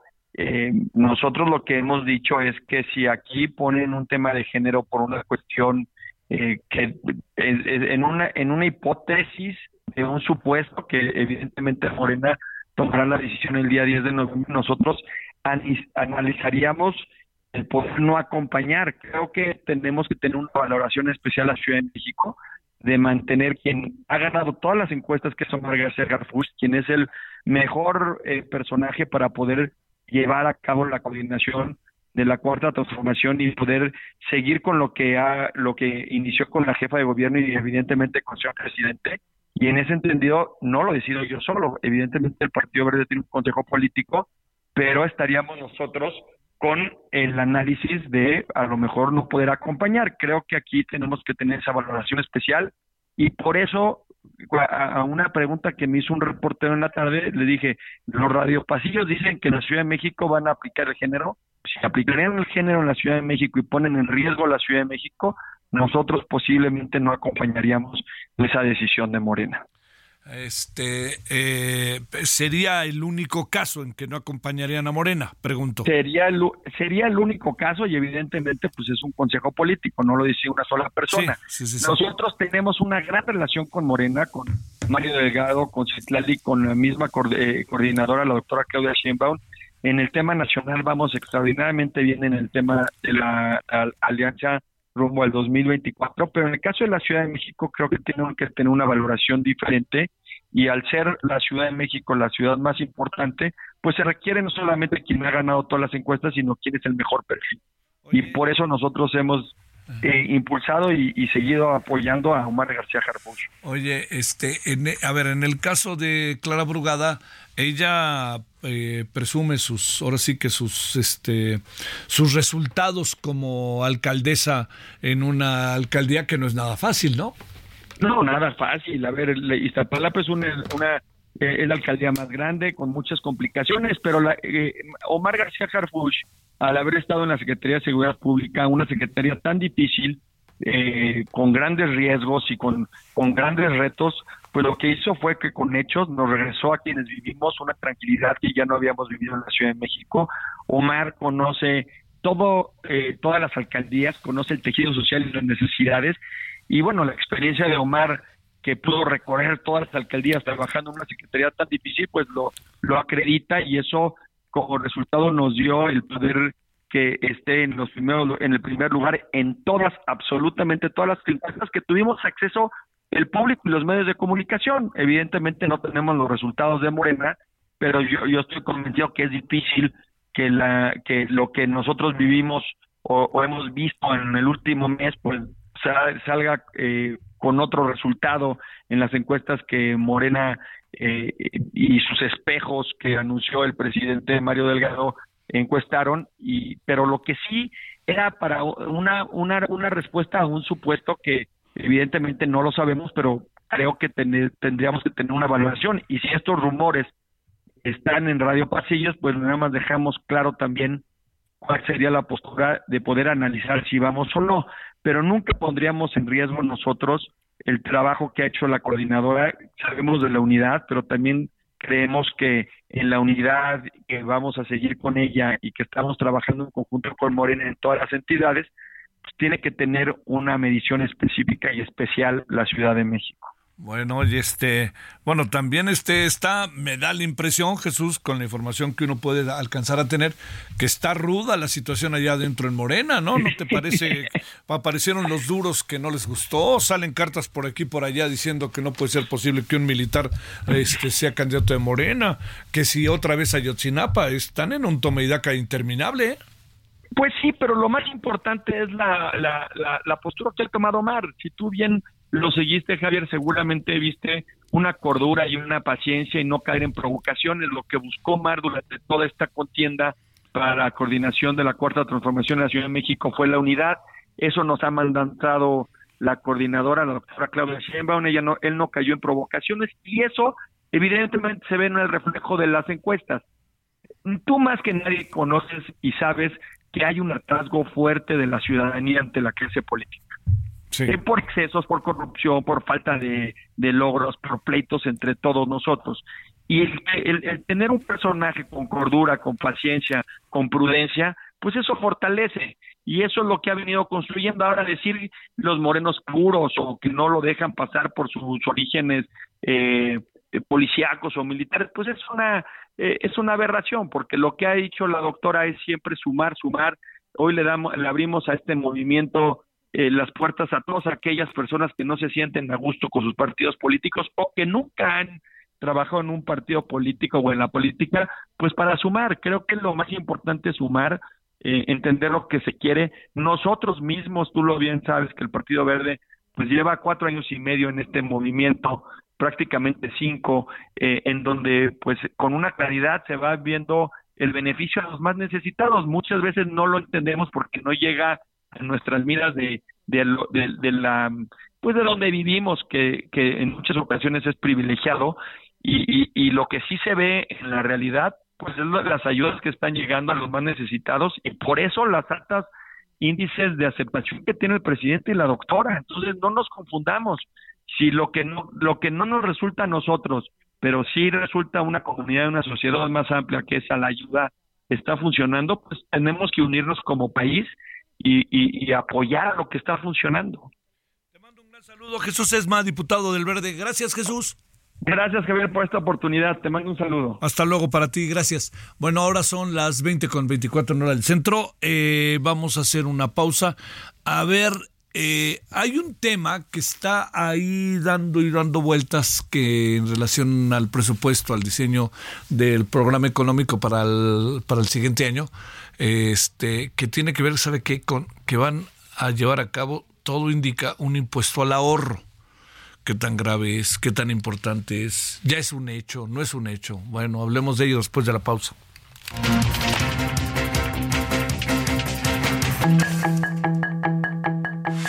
El referente informativo regresa luego de una pausa.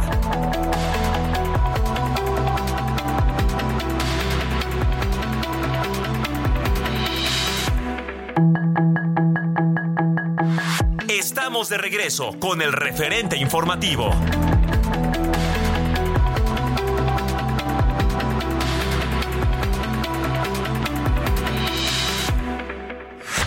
Han pasado cinco días desde que el huracán Otis cambió la vida del puerto de Acapulco, donde los trabajos de recuperación y recuento de daños continúan, mientras que la ayuda sigue llegando a cuentagotas en medio de la desolación de los miles de habitantes afectados por el fenómeno. Pese a este panorama, el presidente Andrés Manuel López Obrador volvió a minimizar las pérdidas humanas, que según la gobernadora de Guerrero, Evelyn Salgado, llegaron a 45, e insistió en que no fueron tantas y afirmó que Acapulco se pondrá de pie en un tiempo breve. Por las razones que sea, o no nos fue tan mal, porque cuando entró el huracán Katrina a Nueva Orleans, fueron dos mil muertos. Quien también causó polémica con sus comentarios fue la alcaldesa de Acapulco, Abelina López, quien el pasado jueves aseguró que los saqueos en las tiendas y centros comerciales del puerto son un acto de cohesión social, lo que causó un rechazo generalizado de la opinión pública. Cuando uno ve pues cosas de ciudadanos tomar cosas que no son de ellos, pero no lo mismo el que te ve de afuera, el que vive, el que vive este momento. Entonces, yo le llamaría una cohesión social, una salida. Las horas pasan y el número de desaparecidos hasta este lunes se mantiene en 47, en medio del malestar colectivo de los acapulqueños, quienes imploran ayuda ante el fenómeno natural más devastador en la historia de lo que alguna vez fue el paradisiaco puerto de Acapulco. Los votos son de este lado y se las vamos a cobrar. vienen las elecciones y se las vamos a cobrar. Que se fijen en Acapulco porque se las vamos a cobrar. En cuanto vengan las elecciones, Avelina, Federal, pongan atención porque se los vamos a cobrar. Héctor Vieira, Heraldo Media Group.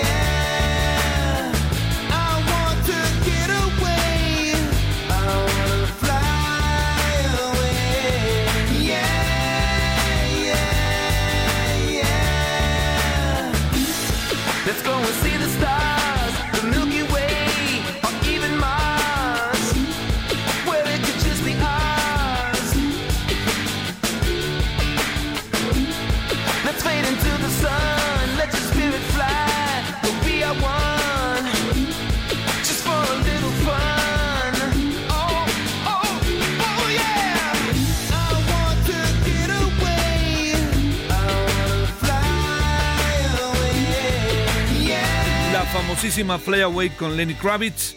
Pues estamos hoy escuchando a este muy emblemático personaje que es además muy bueno. Bueno, vámonos a las 20.34 en hora del centro.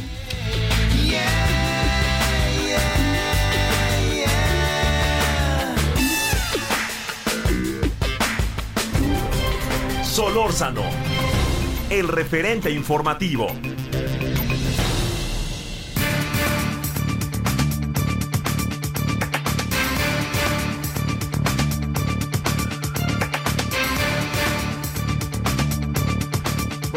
Eh, entonces a las 20 y ahora con 35 en hora del centro. Le agradecemos a Ignacio Martínez Cortés, coordinador del Laboratorio de Análisis de Comercio, Economía y Negocios, la CEN, de la Universidad Nacional Autónoma de México. Ignacio, ¿cómo has estado? Gracias, muy buenas noches. Te va, Javier, muchas gracias por la invitación a la orden. Eh, a ver, empecemos con eh, así con los dos temas que traemos hoy. El primero, ¿qué, ¿qué significa que le pongan un impuesto al ahorro? Eh, quiénes se ven perjudicados. Yo he hablado con legisladores que dicen, no, no, hombre, pues es un pequeño impuesto, no es nada, es 100 pesos, pues no, no sé si sean 100 pesos o no, pero tú qué piensas de esto y cómo le puede afectar a la economía familiar y a los trabajadores. Sí, mira, Javier, aquí es un impuesto que eh, cada año se establece y ahora pues eh, toma mucha relevancia por lo que presentó la eh, Secretaría de Hacienda en el sentido de incrementar aún más este el, la recaudación vía este CETES. Lo que había presentado Hacienda en torno a los criterios generales de política económica era este eh, cobrar un impuesto del orden de eh, 1.47 por 1.48 por ciento este, y eh, Morena o la bancada de, de como quiera este, apreciarse eh, está a la hora de, de la de la votación eh, lo pasó de 1.48 a eh, la parte deferente de este eh, 1.15 este, esto es eh, lo que vamos a este, eh, tener en lugar de que se cobre por mil pesos de rendimientos eh, este 14 pesos, ahora se va a cobrar 5 pesos. Y esto es eh, según la tasa que se tenga en cuanto a eh, CETES, tomando en consideración, este Javier, pues de lo que tenemos este CETES a 27 días, una tasa de 11.5, a 91 días 11.30, a 182 11.65 y la más alta 350 11.73. Aquí depende la, la tasa, los rendimientos, pues estará a, este, cobrando por cada mil pesos de rendimientos este, 5 pesos. ¿Qué piensas de eso? Pues mira, este, esto es algo este, normal, ¿eh? Esto es algo que se, se, viene haciendo, eh, por no hablar de este, que, que, antes se cobraba más, simplemente lo que íbamos del sexenio. En, dos, en 2021, por ejemplo, fue la tasa más alta en cuanto al ICR, este, que fue el 0,97%. Eh, este, en este año es 0.8%, 2022 fue 0.15%. Entonces, sí, lo que llamó mucho la atención fue la propuesta de Hacienda este, que estaba con relación a estos años del sexenio eh, este, muy alta y bueno, de ahí es que entonces se tuvo esta reducción. Oye, este, el, el, el tema es, eh, ¿cómo se cobra este impuesto? Eh? Sí, esto es eh, con relación a lo que se eh, compra con CETES. Vamos, lo pongo en este contexto. Si eh, este el cuentaviente este, deposita 10 mil pesos o compra CETES por 10 mil pesos, este, eh, vámonos a 27 días, eh, tendría tendría una, una, una ganancia de 1.080 pesos. Este, es decir, eh, la tesorería le estaría regresando en lugar de 10 mil, 11 mil este, 87 pesos. De esos 1087 este, obtenidos, le estaría cobrando 5 pesos. Ajá. Este, ahora, ¿y ese dinero hacia dónde va? Eh, esto este, se recauda directamente a Hacienda, de ahí es esta cuestión de colocar cada vez este bonos o CETES. y la verdad es que sí es una buena oportunidad, aquí dependiendo mucho el ingreso de la persona, para adquirir CETES. Este, hay CETES de bonos a 100 pesos, ¿no? Entonces, aquí, por supuesto, a, mayor tenencia, a mayor inversión, pues por supuesto que es la parte referente a eh, mayor cobro de impuestos por, cada mil pesos, cinco pesos. Pues bueno, este, digamos, al, al final es algo que seguramente se da, ¿no?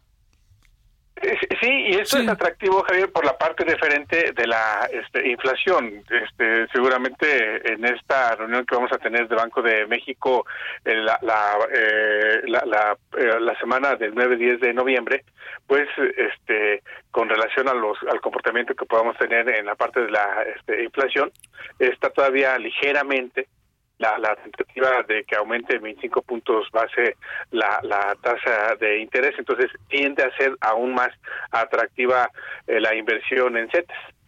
Bueno, oye, a ver, entremos a este asunto que sabemos que está brutal que es este lo de Acapulco. ¿Qué alcanzas a ver ahí con Acapulco? Se habla de que la canasta básica va para arriba, se habla de que las condiciones económicas, este, que, cómo se puede recuperar Acapulco, que si con el mismo dinero de los fideicomisos de la, de la eh, del Poder Judicial de la Federación, eh, a ver, ¿con cuánto dinero eso puede echarse a andar? Cuando digo, lo digo de manera propositiva y viendo cómo poder hacerle, porque lo más importante sigue siendo poder salir de la crisis en la que está la gente, ¿no? Así es, estos datos este, que, voy a mencionar son incluso lo que se da a conocer hoy en la mañana con relación a la actividad trimestral económica estatal y eh, también la parte referente a eh, la cuestión este, turística, Javier. Eh, resulta que del municipio que más riqueza genera en, en Guerrero es precisamente Acapulco. Y aquí es muy importante sacar que para este segundo trimestre de 2022, Acapulco, o Guerrero más bien, este, tenía un PIB estatal del 0.06% y dentro de este escaso margen de riqueza que genera este Guerrero, el, el, municipio que más riqueza genera a la entidad es precisamente eh, Acapulco. Y es en este aspecto, este Javier, donde sí, eh, al estar desbasada principalmente la entidad municipal del, del Estado que este, genera mayor riqueza, pues sí que va a impactar aún más en el desarrollo humano de, Guerrero. Eh, aquí algo también importante a, destacar es que antes del huracán, eh, Acapulco tenía eh, una inseguridad de 76.7%. Por supuesto, esto va a aumentar este, con relación a lo que hemos visto en estos días. De igual forma, la canasta este, básica en Acapulco estaba eh, eh, en, en, la parte de muy por abajo de lo que se tiene a nivel nacional. La canasta básica nacional tiene un costo de 1.300 pesos. En este, eh, Acapulco tiene un costo de 1.450 y por supuesto esto va a provocar que ante la actividad principal de la entidad que se cayó totalmente, pues el ingreso este eh, no no se tiene, por lo que va a encarecer aún más la canasta básica de la de los hogares de, de Acapulco. Híjole, híjole, va a ser dinero, dinero, dinero. ¿Quién debe de meter la lana? ¿Cómo hay que hacerle para Acapulco, Ignacio?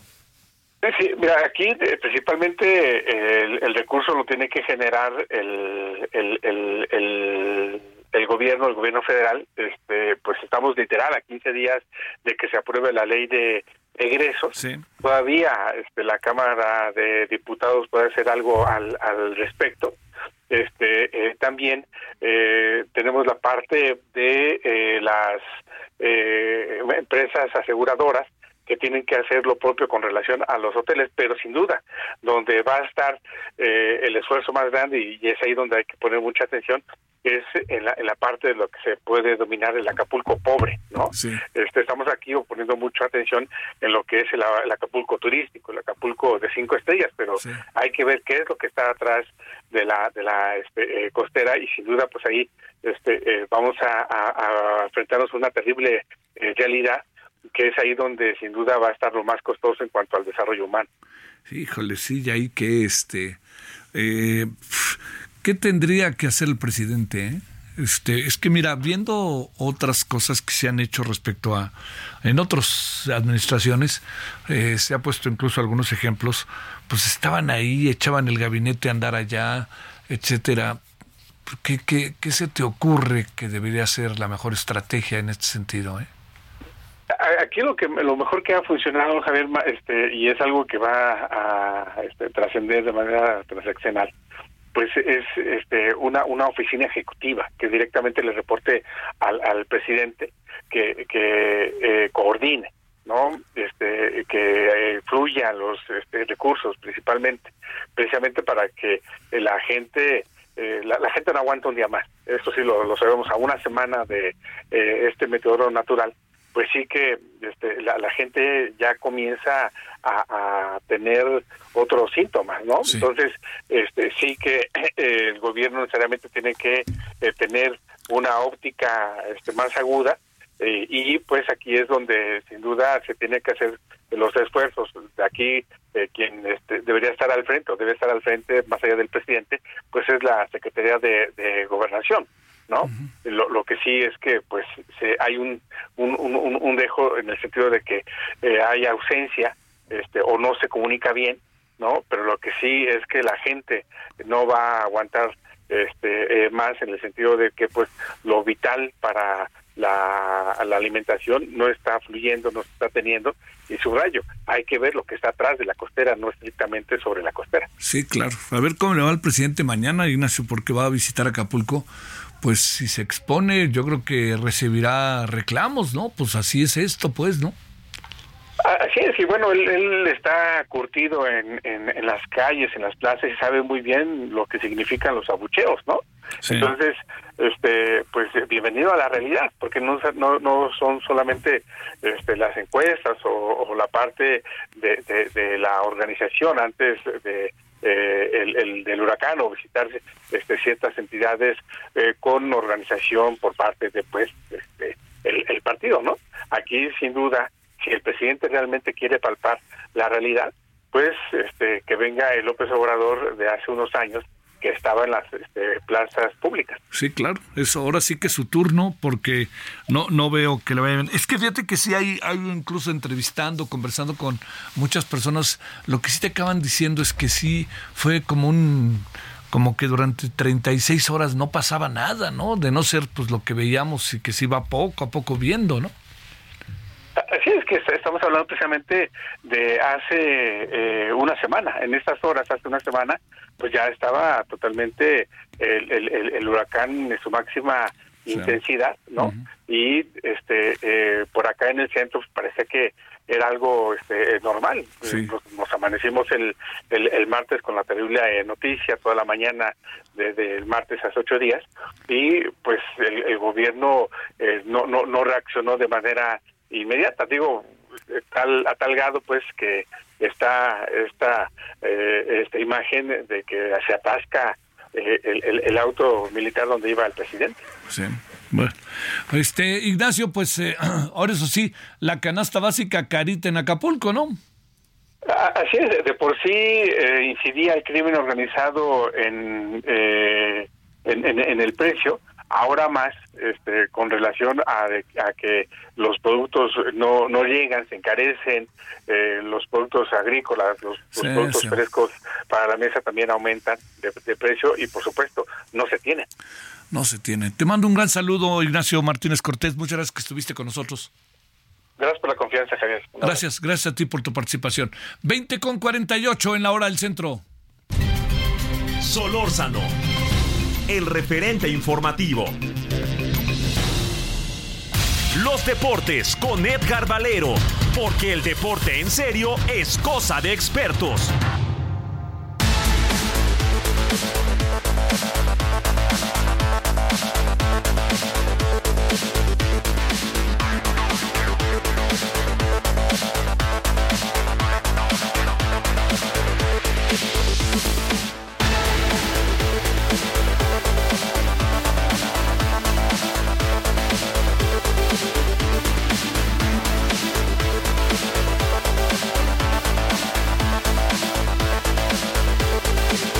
A los deportes, Edgar Valero, te saludo con mucho gusto, mi querido Edgar, ¿cómo te fue de fin de semana? Buenas noches. Hola, mi querido Javier, ¿cómo estás? Pues vámonos rápido.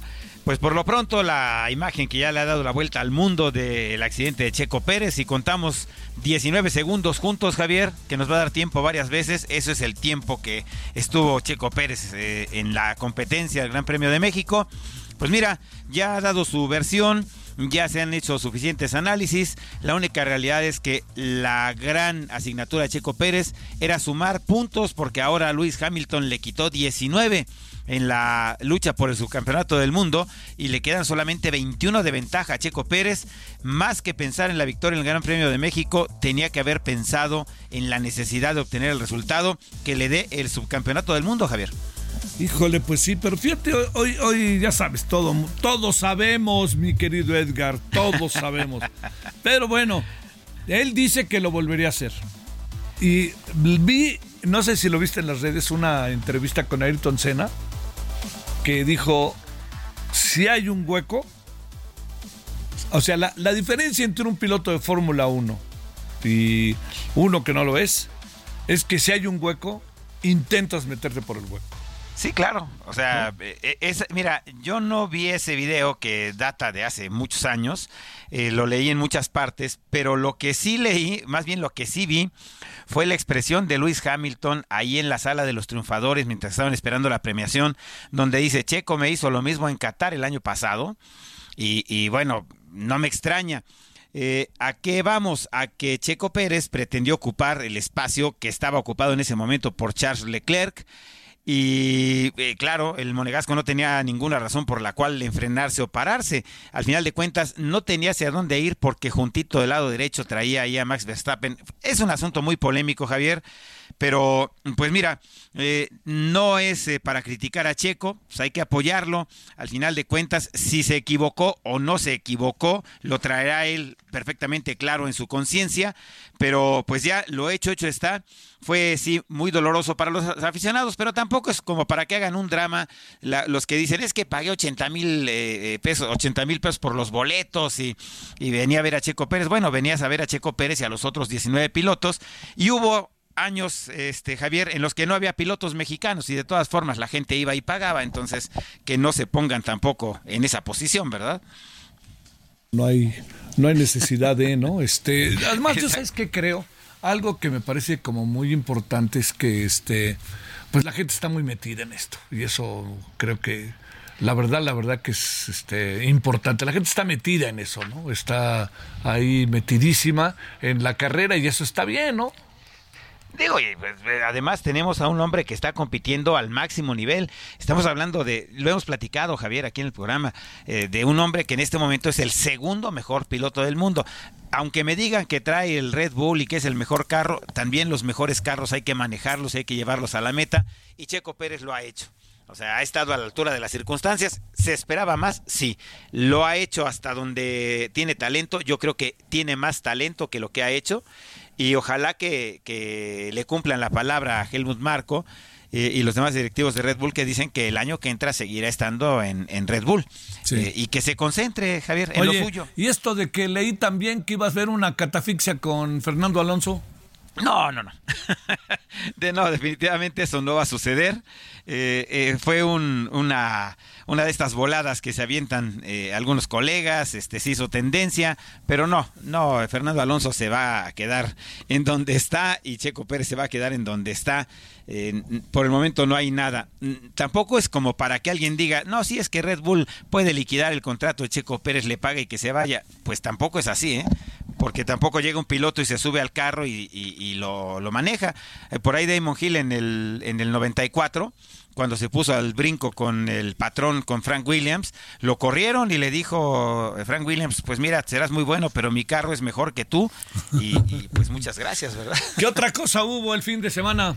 Bueno, pues que el Cruz Azul regresó a la senda de la, de la victoria, mi querido Javier, este, están ilusionados, eh, ya el América le pasó por encima a Rayados, también Tigres le pasó por encima al equipo de Chivas. Recuerdes que son resultados, yo vuelvo, estas goleadas, Javier, son, son este, circunstanciales, ¿no? Eh, mm, el asunto de, la lesión de, de, Brian con el equipo de la América eh, me parece que sí es una barbaridad y tendrá que haber consecuencias. Por parte de la federación no tiene un equipo que exigir justicia si la federación se conduce como debe. Eh, pero bueno, el América super líder indiscutido, Tigres atrasito de, de, ellos con todo y que no estaba Guiñac. Y, pues Chivas bajando escalones, ¿no? Lo mismo pasa con Pumas, que era tercero y está en sexto de la tabla general. Messi ganó su octavo balón de oro, Javier, y hay quien dice que si fue por lo del Inter Miami, no, es por haber sido campeón del mundo el año pasado con la selección de Argentina. Sale. Bueno, nos hablamos, nos vemos en la noche, ¿no? Claro, sí, nos vemos más tarde, Javier. Gracias. Ándale, muchas gracias. Bueno, oiga, nos vamos mucho de lo que hemos tenido hoy aquí, Acapulco, el tema de la guerra, el tema también de las acciones eh, de la demanda colectiva y el tema de cuatro mil migrantes que salen de Tapachula. De todo ello estaremos eh, con ello en la noche. En cinco minutitos aquí juntito ya nos escuchó, ahora nos puede ver y escuchar si quiere. Ojalá así sea. Hasta aquí Solórzano, el referente informativo.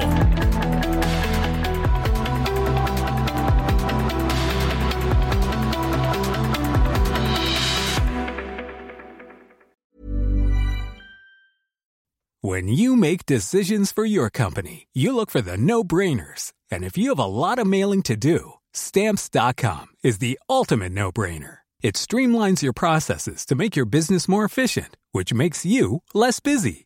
Mail checks, invoices, legal documents, and everything you need to keep your business running with stamps.com.